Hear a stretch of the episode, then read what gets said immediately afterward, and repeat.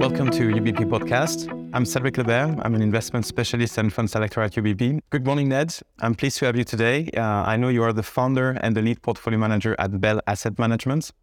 Um, we have now this partnership in place between our two firms, uh, and I would like to hear today a little bit about what does it bring to you uh, as a firm, and more importantly, what does it bring to your clients? Sure. Thanks for having me. And um, so I think the, the partnership was really built on the idea of having a mutually beneficial relationship between UBP and Bell, where we're both bringing something to the table. Um, we feel like we can introduce UBP's capabilities to the Australian institutional market, which is very important from UBP's perspective.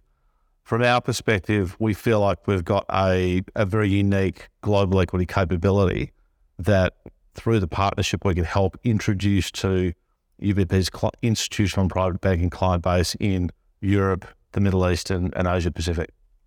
No, you're absolutely right. I think at UBP, partnership have always been very important. We've grown through partnerships. I think what we like as well with Bell is that it's privately owned, but you own your fate, it's in your hands, and you've been driving this business for the last 20 years. So, very happy to be partnering with you. And you're right. Uh, I think the addition of Bell into our, let's say, investment solution range is very important. We are now manufacturing a lot of fixed income solutions. We have very good equity teams as well. But I think what Bells brings us is really uh, this SMID, small and mid cap uh, exposure, and also this quality element that you put into it when you select companies. Could you tell us a little bit more about uh, this? Sure. So the uh, so I guess the investment DNA of the business has really been built on the idea of quality investing. Um, the capability itself has been now been going for 20 years. So December last year was our 20 year anniversary. So we've been through a lot of different market cycles, which is really important given the current macro backdrop. But in essence, we've built this capability around the idea that quality investing is the best way to build uh, to generate the most consistent excess returns over time. Uh, we're not big believers in the ebbs and flows of value and growth investing. We always, we're always trying to outperform irrespective of market conditions. And and you're right, small mid cap investing has been a really important part of of our journey. So our all cap strategy, for example, 40% of our alpha over 20 years has come from small mid cap investing. So it is it is quite unique. Um, and then if we if we go back a few years in 2016, we actually decided to offer that small mid cap capability as a as a discrete asset class. Mm-hmm. And it's really been one of edu- it's been a real education process since, and that's education process is, is ongoing, but it's a it's a very unique part of what we do, and and as of right now, we think it's a great opportunity for investors to explore. I like the word you use, educational, because it takes a lot of time for, let's say, clients and people to embrace, mm-hmm. let's say, new strategies, uh, new companies. When I select managers, I always like to talk about their DNA, what makes them unique and what makes them existing and, and being like um, a solution for investors. Could you tell us a little bit about your DNA as a firm? Sure. So, so our DNA is really built around the idea that our our success is dependent on the client's success, and unless we're generating alpha for clients on a consistent basis, we don't have a business. So, we are very much you know, we're fundamental bottom up investors with a quality focus.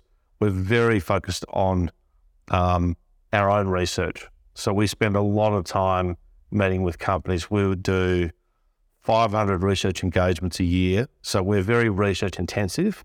That's incredibly important. Um, we've also stuck to our process through thick and thin. Yeah. And, and I think that's also important. So the clients understand what they're getting with our capability and as much as the recent period of very low interest rates hasn't necessarily been conducive to a disciplined approach, we're coming into a period now where that that pendulum will swing. We feel like you know, the volatility of the market is creating a great backdrop for, for our strategy now. So, so you know, we love what we do as, as stock pickers. I've been I've been in the industry for 27 years now. Um, the team of nine. I think the average experience is now 22 years.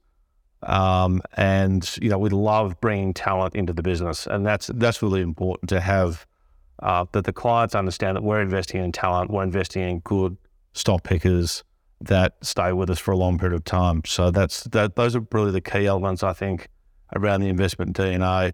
Um, and then probably a few other quick points. One being is that we are very long term shareholders. So we buy stocks and often we hold them for 10 years, 15 years. Um, and again, we like the idea of investing in companies and letting their earnings compound over a very long period of time. And the, and the last point I'd touch on would be the idea of having a valuation discipline. It's one thing to just invest in quality companies, but it's another thing to be disciplined about valuation. Mm-hmm. And last year really taught us how important it is to be disciplined around valuation. So as much as we love to own quality, we're very patient. So we wait until stocks get sold off. We wait. We try to capitalize on those what we call the disconnects between quality and value. Mm-hmm. So those have been the main things I've touched on. No, I really appreciate that because in, in our world, when we select managers, often we find good stock pickers, but a bit less in terms of portfolio construction and discipline, as you mentioned, because each and any given year is different. Talking about now 2023, mm-hmm. we just closed the first quarter. Uh, we've seen a tremendous uh, market uh, breakup last year. You mentioned the pendulum swinging between the value and growth. Now we have interest rates higher than the last decade. Uh, we have different cost of capital. We have different uh, disruptions between markets. I'm just curious about how does quality fit into the current market environment and what can investors expect from a quality manager in environments where markets are a bit more uh, volatile? Yeah, it's a, it's a great question. And you're absolutely right. We are coming into this very unusual market environment whereby We've had interest rates below 1% for the best part of the last 10, 15 years, and now they're, they've rapidly approached 5%. So Q1 was an example of that's where we're just starting to see some of the um, the undisciplined capital allocation um, that's happened in the last five, 10 years start to become problematic. We've obviously seen SVB collapse, issues with um, you know various other banks, you know in you know in Switzerland and obviously in the US. So we are going to be in for a period of volatility. When it comes to quality in an inflationary period, we've done some analysis that shows that the quality factor does outperform pretty consistently in periods of high inflation. So we actually looked at every over the last 40 years, for example, every calendar year when US CPI has been north of 4%. Uh, we looked at how the MSCI quality index performed in those calendar years on average, it outperformed by 7.4%. And there was only two periods when that, that rule didn't hold. So there's a very consistent correlation. And again, in 20, where we are today, I think, I think from our perspective, our view is that inflation is very sticky. Um, the Fed and other central banks are having a very difficult time reining in inflation, mainly because the, it's the structural nature of the uh, the labour market. There's there's a structural shortage of labour, particularly in the US. So it's making the Fed's job a lot harder to fight inflation. So if you buy into the idea that inflation will remain relatively elevated for the next two to three years, which is, which is our view, then quality should should mean revert as a factor. Um, if you think back to 1988, was the last year before last year before last year when quality lagged. Um, in the subsequent three years, it outperformed by more than 10% mm. per annum. So we think that rebound will probably will probably eventuate, and it's a, it's actually a really good time to be allocating to quality. Okay, and I, I heard you a few times mentioning that mid caps have been very early in mm-hmm. cutting cost. Mm-hmm. Um, let's say in in the cusp of COVID first, and then uh, with mm-hmm. last year. So are they better positioned today to withstand uh, this sticky inflation you mentioned, and also the fact that cost of capital is much higher than before? They are. They're they're incredibly well positioned, both from a fundamental perspective and from a valuation perspective. So, from a valuation perspective, they're trading at a ten-year low. So, they typically the index typically trades at a ten percent premium. It's currently trading at a seven percent discount, um, more than a thirty percent discount to to growth stocks. So there's a lot of valuation support, and that's very important. Again, in a high interest rate environment, so they trade on around 15 times earnings. From a um, a fundamental perspective, you're right. The what we saw in the the COVID year was small mid cap companies took a lot of cost out of their businesses because they had to.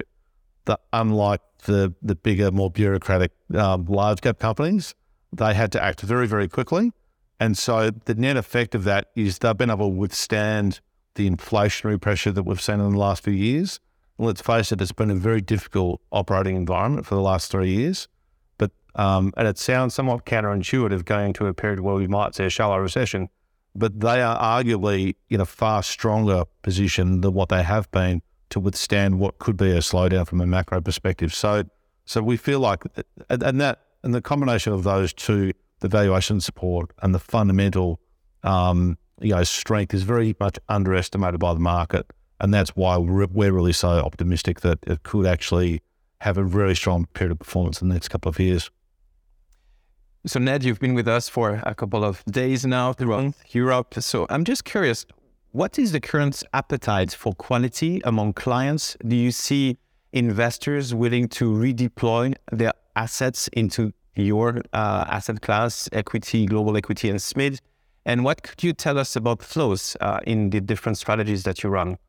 Sure. So the, the short answer to that is we are getting a lot more demand for both our all cap core strategy, which is a, an all cap uh, quality focused strategy that's been going for 20 years. So I think the the environment is such that what we're seeing from institutional investors in the US, Australia, Asia Pacific, to some degree in Europe, is a move back to kind of the, the core strategies that are more consistent.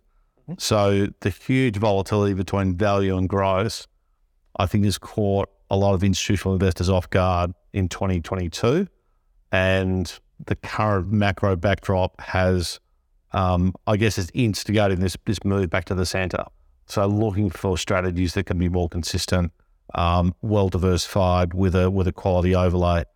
When it comes to the small mid cap argument, it's it's really, as I said before, it's a bit of an education process because a lot of institutional investors typically have if you think about their growth exposure, they typically have a lot of large cap global growth and emerging markets.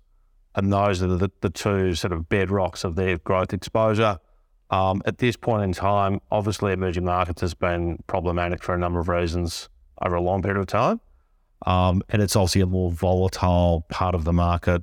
Large cap growth, you know, sitting here in um, April has had this remarkable rebound and is now quite expensive. So the, the argument for allocations to small mid cap as something that's large, inexpensive, and could rebound quite strongly is getting more appealing. So we have seen a lot more flow into that strategy globally. We now managed over a billion dollars US in dedicated small mid cap mandates. And we, and more generally as a business, our funds under management are the highest they've been. We currently manage $2.7 billion in uh, various global mandates. And we we've been winning sort of more and more, uh, more and more business in North America, Australia. Um, the consultant support that we've been getting out of the US has actually been very strong. Um, also in the in the UK market. So all things, you know, to wrap that up, the momentum of the business has been strong. And this type of environment that we're moving into, I think, has been recognised by the institutional community. Thank you very much for this discussion. Thanks a lot for listening, and you can find all our podcasts on Spotify.